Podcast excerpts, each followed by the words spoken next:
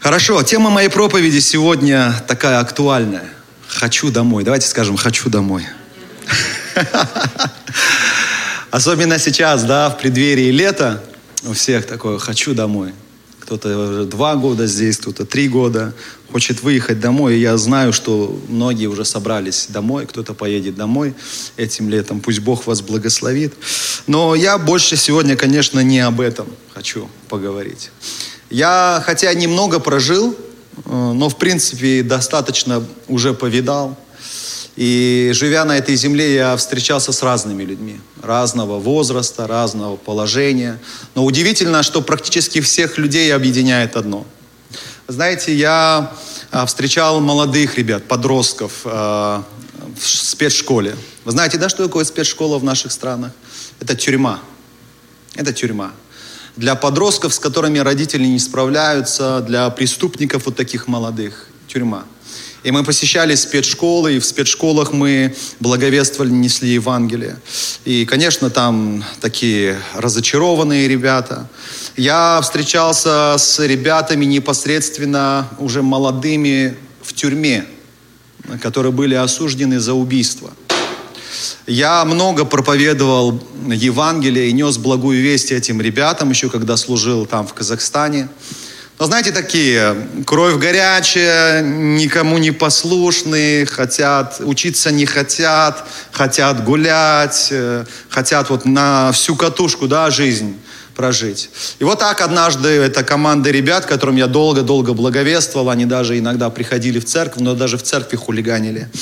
Они вышли и решили вот провести так здорово вечер. А, им захотелось покататься на машине. Машине, машины у них нет, денег у них нет, поэтому они сели в такси, убили таксиста, и на его машине выбросили тело, и на машине всю ночь катались по городу, пока бензин не закончился.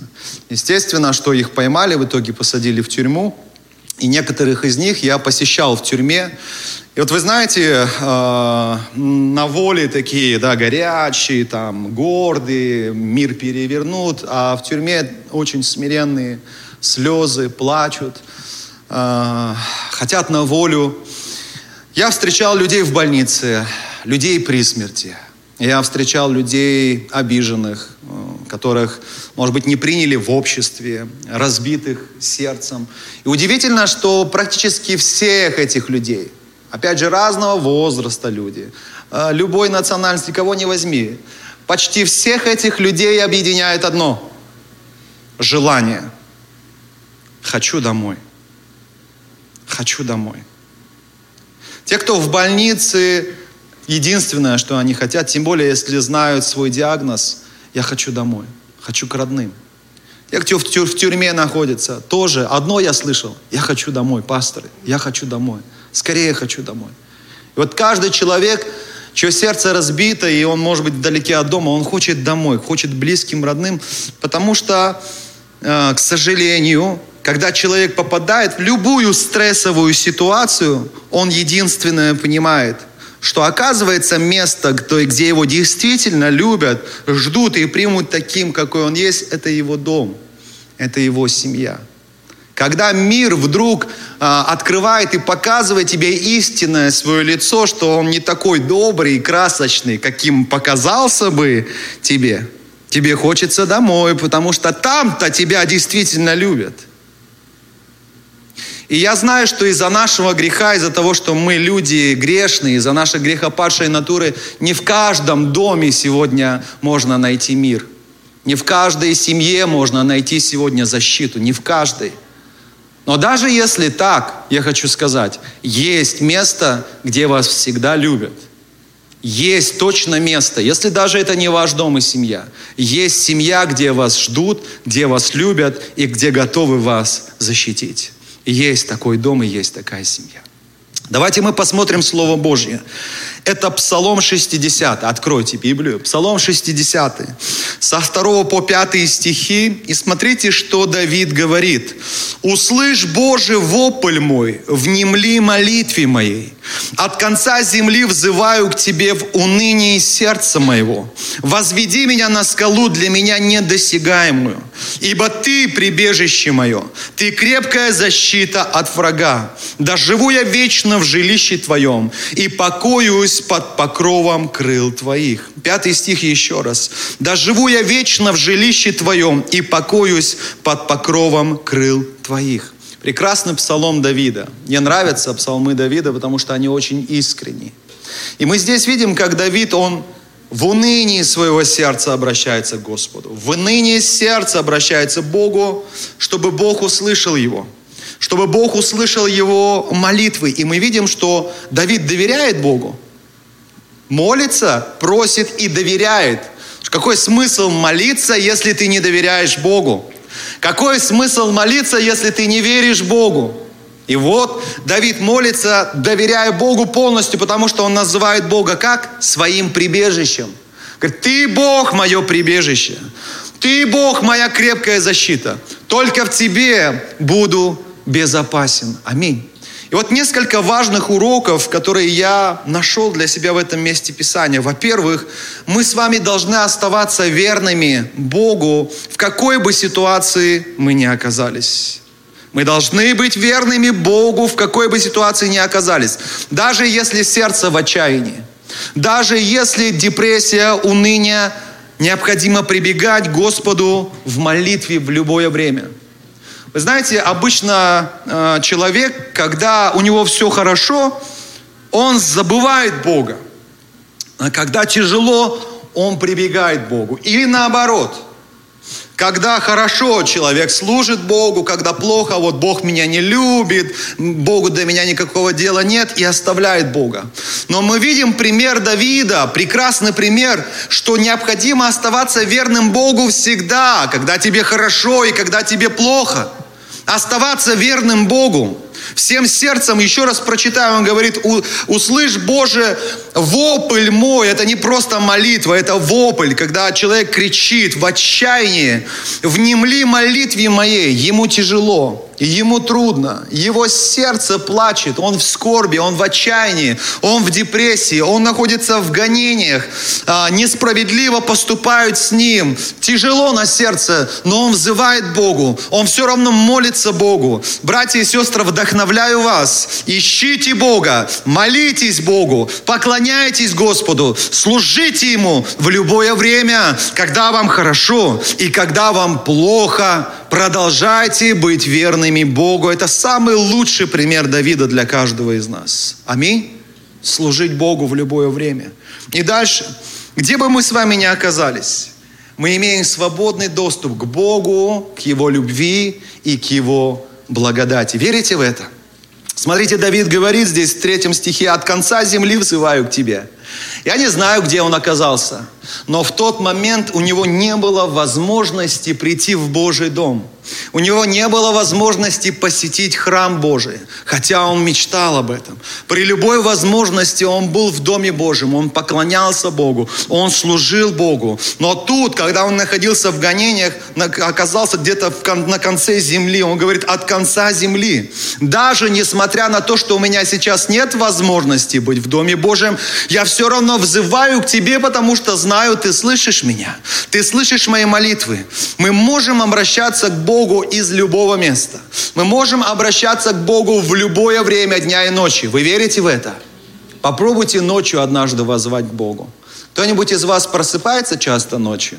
Даже если один раз проснулись ночью, попробуйте что сделать? Помолиться. Господь, спасибо тебе за то, что сейчас даже, в темноте ночной, когда все спят, ты рядом со мной, и ты слышишь. Если вы никогда ночью не молились, попробуйте. Только обязательно молитву закончите во имя Иисуса Христа. Аминь. Знаете почему? До утра будете молиться. Кто-то меня понимает. Когда ночью начинаешь молиться и засыпаешь, не закончил молитву, мысли твои уже как настроены – ты еще не закончил, молись. У меня так много раз было. Надо поэтому обязательно закончить и молитву во имя Иисуса, и потом дальше сладко спите. Ну хорошо. Итак, от конца земли взываю к тебе, говорит а, Давид. Самое важное здесь нам не уйти в заблуждение. Ага, если Бог слышит меня в любое время из любого места, значит, можно и не ходить в Дом Божий. Значит, можно и не ходить в церковь. Я могу просто работать в воскресенье и молиться, взывать Богу. Это неправильно.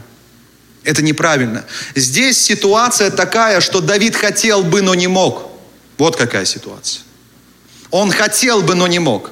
И при этом он не оставлял своего Бога. При этом он продолжал искать Бога и поклоняться Ему, как только у него появлялась возможность. Мы чуть позже с вами это еще прочитаем, но давайте пойдемте дальше. Тяжелое состояние сердца не является поводом отдаляться от Бога. Еще раз, тяжелое состояние сердца не является поводом отдаляться от Бога. Те, кто с нами в прямом эфире, напишите, пожалуйста. Это тяжелое состояние сердца, это не повод отдаляться от Бога. К сожалению, есть люди, может быть, кто-то из вас а, таков человек, когда тяжело, когда трудно, говорит, пока я не готов ходить в церковь.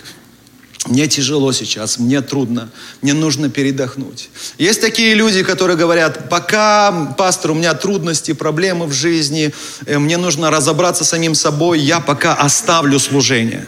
Есть и такие люди, которые приходят, конечно, я не могу заставить человека служить.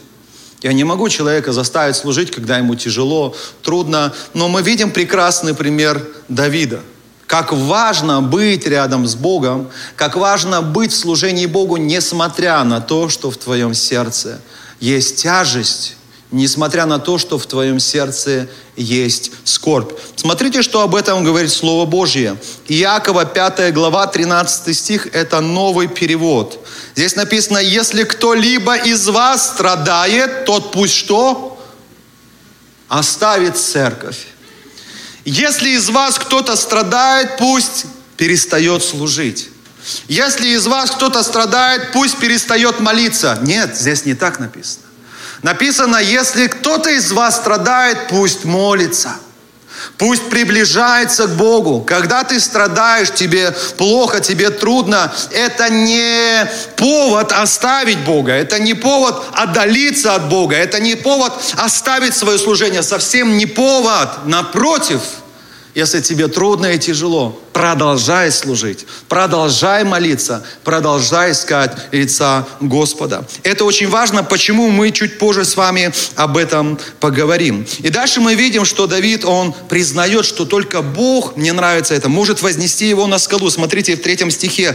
«От конца земли взываю к тебе в унынии сердца моего. Возведи меня на скалу для меня недосягаемую. Возведи меня на скалу для меня недосягаемую. Первое важное откровение.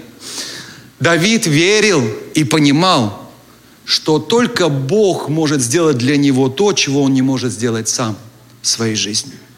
Только Бог может меня вознести на такую скалу образно, которая для меня недосягаемая. Я своими силами, своим разумом, своими возможностями и способностями не могу достигнуть этих вершин. Не могу совершать, совершить это дело. Не могу совершить этой работы. Но мой Бог, в которого я верю, на которого уповаю, Он способен сделать для меня невозможное. Аминь. Он способен вознести меня на скалу еще раз для меня недосягаемую. Недосягаемая для тебя это скала, а слава Богу, Бог может тебя туда вознести. Самое главное, чтобы ты это признал что эта скала для тебя недосягаемая, что это дело для тебя недосягаемое, чтобы ты сокрушился близок Господь кому? К сокрушенным сердцем. Аминь.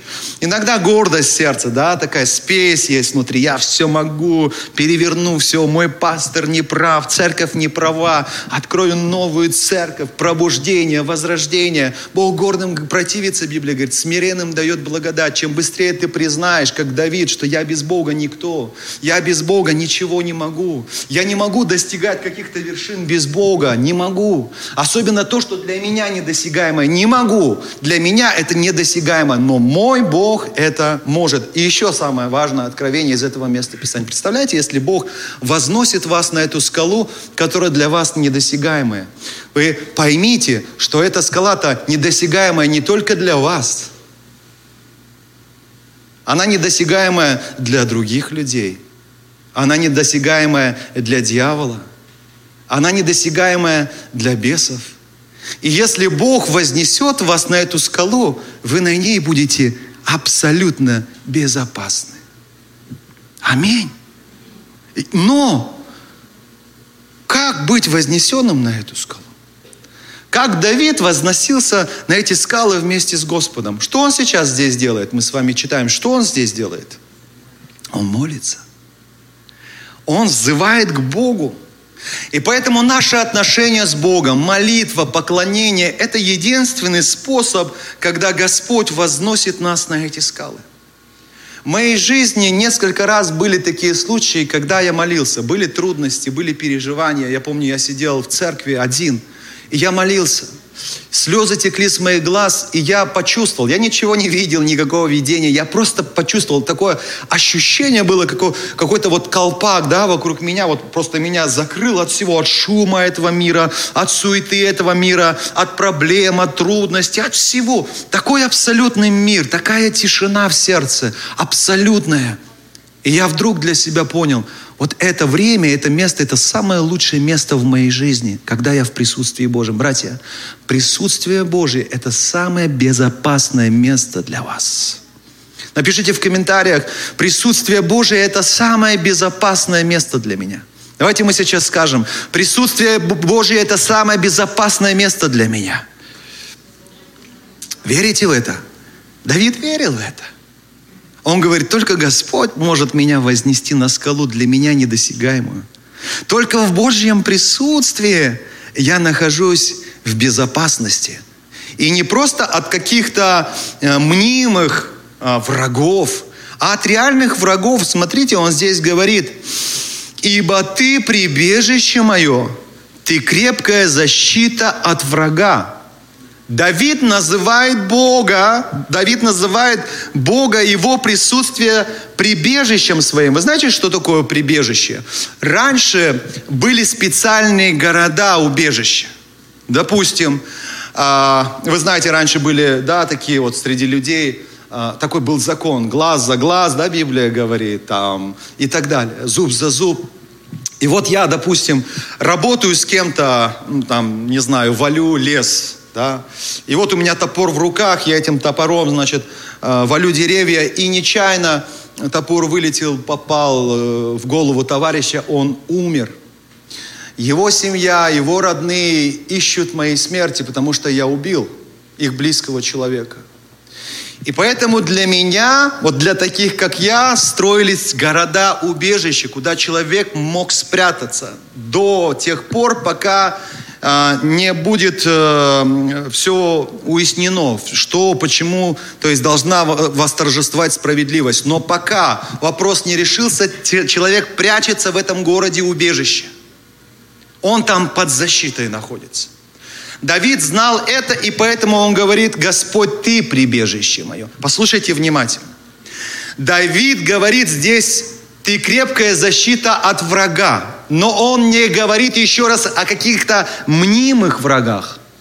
Он здесь даже не говорит о бесах, о дьяволе, да, духовные враги. Он говорит о реальных врагах, о людях, которые искали его смерти.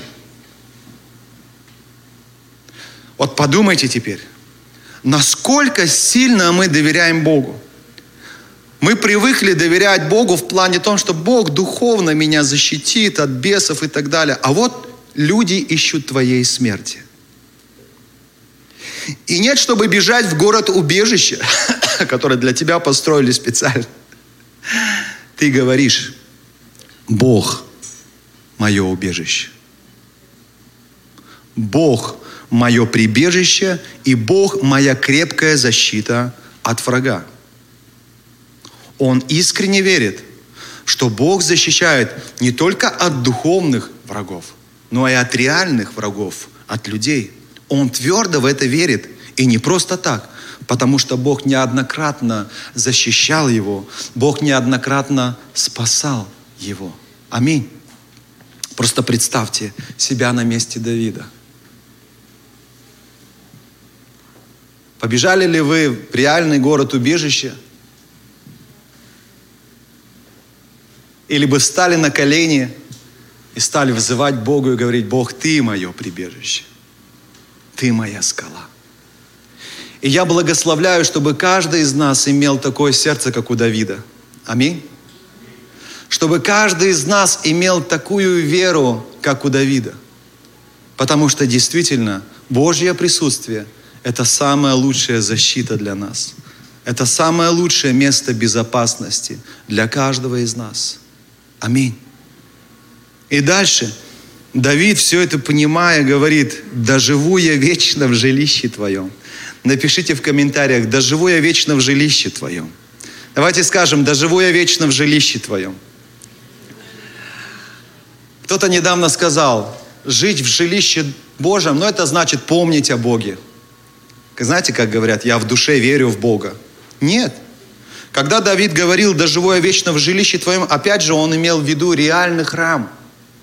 Место для поклонения Богу. И почему он говорит, да живу я вечно? Помните, мы сегодня говорили, что к Богу можно взывать любое время из любого места – но это не значит, что если у меня есть возможность сегодня прийти в Дом Божий, я не иду. Потому что, оказывается, можно, да, и с работы можно молиться, обращаться к Богу. Это неправильно, это ложь, которую часто дьявол сеет в наше сердце. Давид, наоборот, у него не было возможности. Вот тот момент – быть в Доме Божьем, но у него есть в сердце огромное желание. Я хочу вечно быть в жилище Божьем, потому что для него быть с Богом, быть в присутствии Бога равно быть в его жилище и в служении ему находиться. Это равно. Поэтому если я думаю, что я, я вне церкви, я духовно выживу, не выживешь. Я вне церкви смогу жить с Богом и все побеждать не сможешь, потому что церковь – это тело Христа. И когда ты в церкви, я же говорю сейчас не о стенах, а о нас с вами, когда ты в служении, когда ты служишь дарами, когда ты в любви вот этими невидимыми связями соединен в теле Христа со своими братьями и сестрами, там есть жизнь Божия, там есть благословение Божие, там есть защита Божья. Аминь. И коль Божье присутствие – это самая лучшая защита для меня, коль Господь мой – это мое прибежище не только от мнимых, но и от реальных врагов, то я хочу быть вечно в присутствии Божьем. А это равно, я хочу быть вечно в Божьем доме, я хочу быть вечно в служении Богу, я хочу служить Богу. Аминь. Для нас это очень важно, братья и сестры. Вы знаете, кто а, имеет вот эту короткую жизнь, но в течение этой короткой жизни он постоянно находится в служении Богу, в Божьем присутствии, тот будет вечно жить в Божьем небесном Царстве. Аминь. Поэтому это короткое время, которое Бог дал нам здесь, на земле. Я благословляю, чтобы каждый из вас постоянно, Давид говорит вечно, да живу я вечно, постоянно находился в отношениях с Богом и в служении Богу. Аминь. Кто из вас еще не служит Богу, примите решение, я буду служить Господу. Кто-то из вас не служит Богу, но хочет служить Богу. Не стесняйтесь, подойдите ко мне, пастор, я хочу служить. И мы вам доверим какое-то служение. Пусть это будет даже маленькое служение, но если вы постоянно верно будете служить в этом служении, вы почувствуете Божью благодать, Божью любовь. Потому что прежде всего, когда мы служим людям, мы э, служим самому Господу Иисусу Христу. Аминь. Когда мы находимся в отношениях с нашими братьями и сестрами, мы находимся в отношениях с нашим Господом. Верите в это? Верите? Да живу я вечно в жилище Твоем и покоюсь под покровом крыл Твоих. Прекрасное слово «покоюсь». Давайте скажем «покоюсь». Говорят, да, так, покойся с миром. Очень неприятно. Но здесь Давид а, говорит, используя это слово, о абсолютном Божьем мире, шаломе в своем сердце. Покоюсь. А, все уже знают, что у нас появился питомец да, в семье, собачка. И вы знаете, она очень часто, она вот так э, кверху пузом спит, лежит. И Самунима где-то вычитала, что если собака, она спит рядом с тобой, да еще кверху пузом, это значит, она на сто процентов доверяет тебе. Она не боится. Вот когда я смотрю на нее, домой прихожу, вот она вот так лежит, вот так вот. Не думает, что пить, что кушать, во что одеваться – что ее будут бить, там, она все. вот она покоится. Вот она покоится. И Бог желает, чтобы мы покоились в Нем. Но духовно пузом вверх перед Господом. Господь, моя защита, Бог, мое, мое прибежище, на сто процентов доверяю моему Господу. Но смотрите, Он говорит, покоюсь под покровом крыл Твоих. Я покоюсь в жилище Твоем. Скажи, я покоюсь в жилище Божьем. Напиши в комментариях, я покоюсь в жилище Божьем. Аминь. Ты не можешь вне Бога покоиться. Вот этот прекрасный мир, шалом, покой. Ты не можешь, не можешь вне церкви покоиться. Ты не можешь вне служения Богу покоиться. И Давид это понимал. Поэтому он говорит, буду вечно в жилище твоем и покоюсь под покровом крыл твоих. Аминь. Поэтому жилище Божье, и в, жилище Божьем нам нужно вечно находиться. Аминь. Знаете, когда мы вне Божьего присутствия, мы уязвимы для дьявола. Когда мы вне Божьего присутствия, мы уязвимы для беса. Вот откуда, откуда у нас с вами столько ран – столько боли в сердце, столько отчаяния. Когда мы постоянно находимся вне Божьего присутствия, мы намеренно подвергаем свое сердце опасности. Мы думаем, что сейчас я наведу в своей жизни порядок, и я вернусь к Богу. Мы ошибаемся. Мы намеренно подвергаем свое сердце, свою жизнь опасности, когда выходим из присутствия Божьего. Еще раз, присутствие Божие – это самое безопасное место для каждого из нас. Аминь. И последнее, Сашенька, можно я тебя приглашу? Знаете, мы очень часто, да, похожи на вот этих э, блудного сына. Все же знаете историю о блудном сыне. Только тот однажды вышел из дома отца. А мы очень часто. Я помню, как я поругался с папой и пообещал ему, все, я ухожу из дома и никогда не вернусь. И с мамой у меня такое было. Ну, я хитрый, я уже тогда в церковь ходил. А еще я в церкви был сторожем.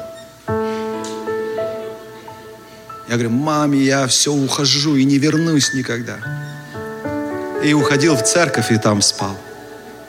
А когда кушать уже нечего было, я с покаянием приходил к маме. Говорил, мама, прости меня, пожалуйста. И вот мы очень часто, знаете, вот так вот наша духовная жизнь. Мы то прибегаем к Отцу, то убегаем, то прибегаем, то убегаем. Когда мы убегаем, мы становимся потерянными для нашего Небесного Отца. А я говорил, что когда мы вне Божьего присутствия, мы уязвимы, наши сердца уязвимы для дьявола. Поэтому, когда мы вне Божьего дома, вне дома нашего Небесного Отца, мы очень легко уловляемся дьяволом в его ловушку. Очень легко.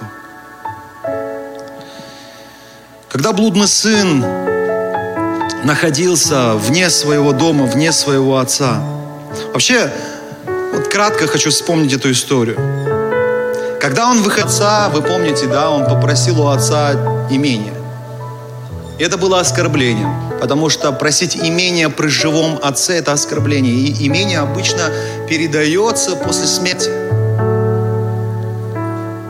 Но он оскорбил отца, он плюнул ему в лицо тем, что сказал, «Отец, дай мне имение, ты для меня мертвый».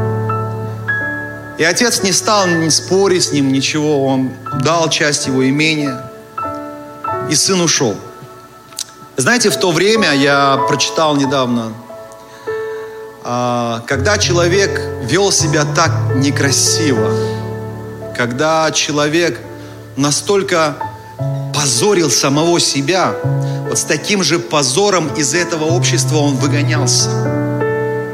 То есть можно смело сказать, что этот блудный сын не просто ушел сам, он был отвергнут тем обществом – Э, тем селением, в котором он находился, с позором был отвергнут.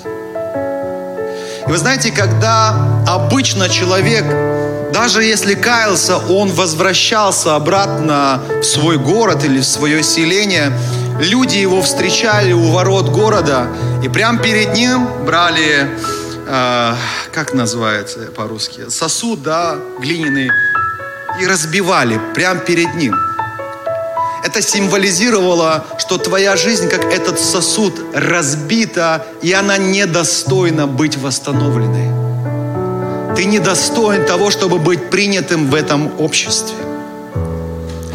Когда блудный сын, послушайте внимательно, особенно молодые ребята, когда он ушел, он имел деньги своего отца, как свое имение.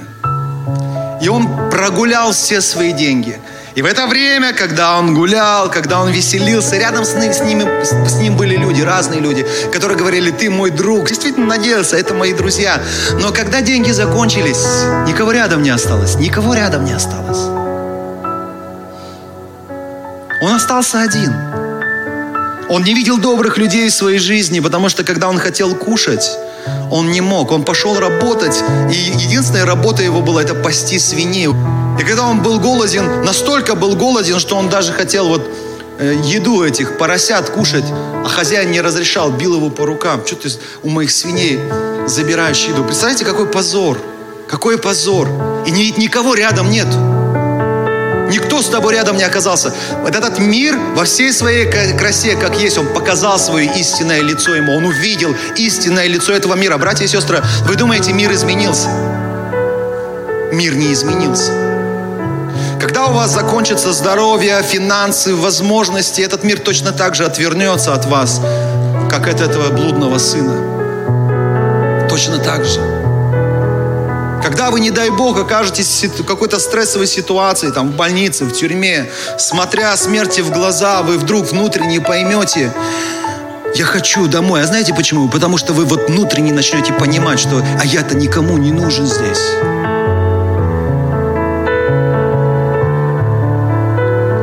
Мы многие очень гордимся Кореей. Нам нравится Корея. Потому что здесь есть э, порядок, да, все равно как-то вот и по дорогам люди ездят более вот красиво, да, вежливее, чем, допустим, в наших странах. Но что я заметил? Возьми любую страну, и если по каким-то причинам, по причине переворота или еще чего-то, вдруг закон обесценивается, закон теряет силу, приходят беспорядки.